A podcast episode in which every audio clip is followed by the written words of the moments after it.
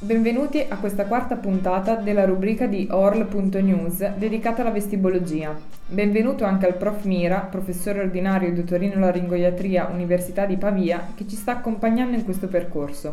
Oggi parleremo insieme di emicrania vestibolare, come diagnosticarla e quali sono i trattamenti indicati.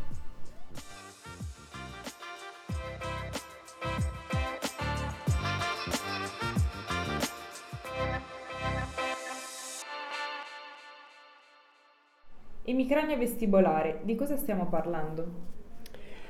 Emicrania vestibolare o vertigine emicranica. Come dice il nome, è una forma di vertigine correlata con l'emicrania. Da notare che per frequenza è oggi considerata la seconda patologia vertibolare dopo la vertigine di posizione parossistica benigna. Per parlarne dobbiamo partire dall'emicrania. L'emicrania è una patologia del sistema nervoso centrale, frequente ed invalidante, con una fisiopatologia complessa e ancora solo in parte conosciuta. Coinvolge i neurotrasmettitori come la dopamina, la serotonina, l'istomina, l'adrenalina la doradrenalina, coinvolge i canali ionici come quelli del potassio, del soldo, del calcio e del magnesio. Quindi è una patologia che interessa prevalentemente il sistema trigemino vascolare e si manifesta quindi soprattutto con forma di cefalea. Nella classificazione delle cefalee è una cefalea primaria, è definita cefalea emicranica e per la diagnosi devono raffigurarsi degli attacchi della durata compresa tra le 4 e le 72 ore. La cefalea deve essere pulsante, unilaterale, di intensità moderata e severa, deve associarsi a nausea, fonofobia o fotofobia e deve essere aggravata dall'attività fisica. Questi sono i criteri della definizione della cefalea emicranica che poi si distingue in una forma con area o, o senza aura. Da tenere presente che questa forma, che è molto comune, Spesso ha una familiarità, quindi una componente genetica, è legata al sesso, molto più frequente nella donna, è legata alla situazione ormonale, all'ovulazione, è correlata all'alimentazione, certi vini, certi cibi, è correlata all'attività fisica e allo stress.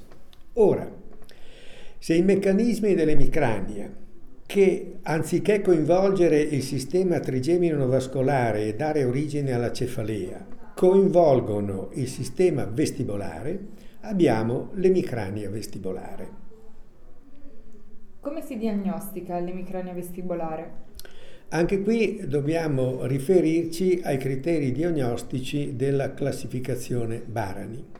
E allora, il paziente deve avere sofferto di almeno 5 episodi caratterizzati dalla presenza di sintomi vestibolari di intensità moderata o severa, di durata compresa tra i 5 minuti e le 72 ore, in almeno metà dei casi associati ad almeno due dei sintomi dell'emicrania, quelli di cui abbiamo parlato prima, cefalea pulsante, nausea, fonofobia, fotofobia.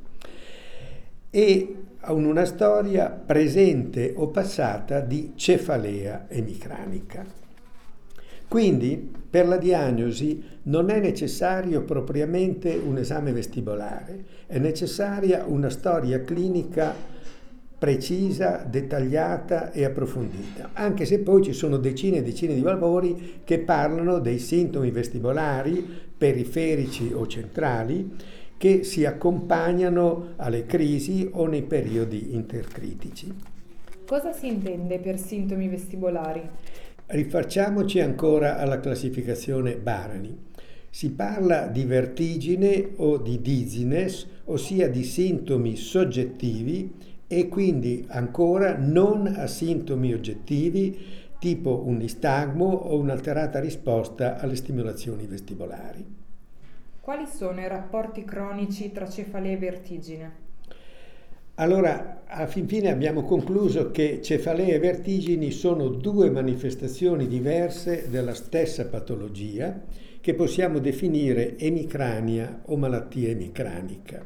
Quindi, stessa patologia, stessi fattori favorenti, la familiarità, il sesso, l'attività fisica, lo stress, Cronologicamente la cefalea può essere concomitante alla vertigine, più spesso la vertigine, che Pagnini definisce vertigine epigona, compare nel soggetto, di solito nella donna, dopo un periodo di cefalea avvenuto negli anni precedenti.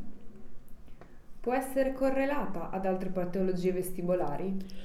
Sì, in particolare con la malattia di Meniere, in cui c'è una sovrapposizione e spesso una coincidenza.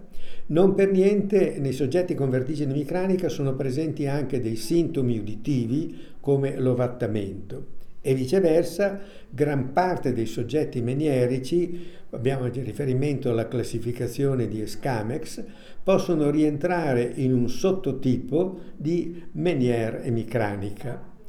La diagnosi differenziale è difficile, diciamo che spesso l'ipoacusia è più marcata nella malattia di Meniere che non nella vertigine micranica.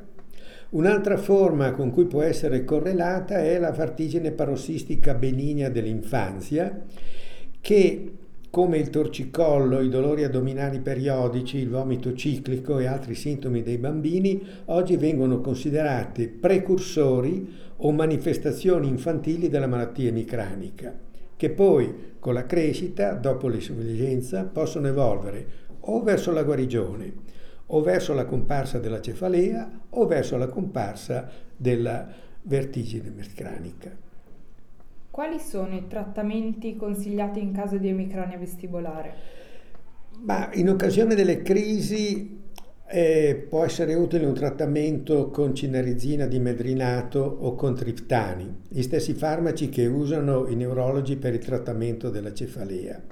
E anche per la prevenzione delle crisi dobbiamo seguire gli stessi criteri suggeriti dai neurologi, quindi modificazioni delle abitudini di vita, riduzione dello stress, controllo dell'alimentazione, oppure tutta una serie di farmaci che vanno dal magnesio ai beta bloccanti, ai calcioantagonisti, ai triptani.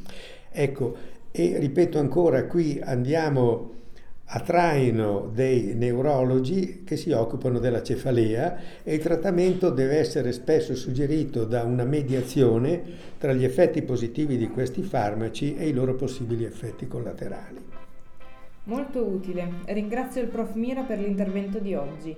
Per approfondimenti su questi temi potete trovare ulteriori contenuti nella sezione Otologia e Neurotologia di orlo.news. Per spunti o riflessioni contattateci su orlo.news slash contatti. Alla prossima puntata.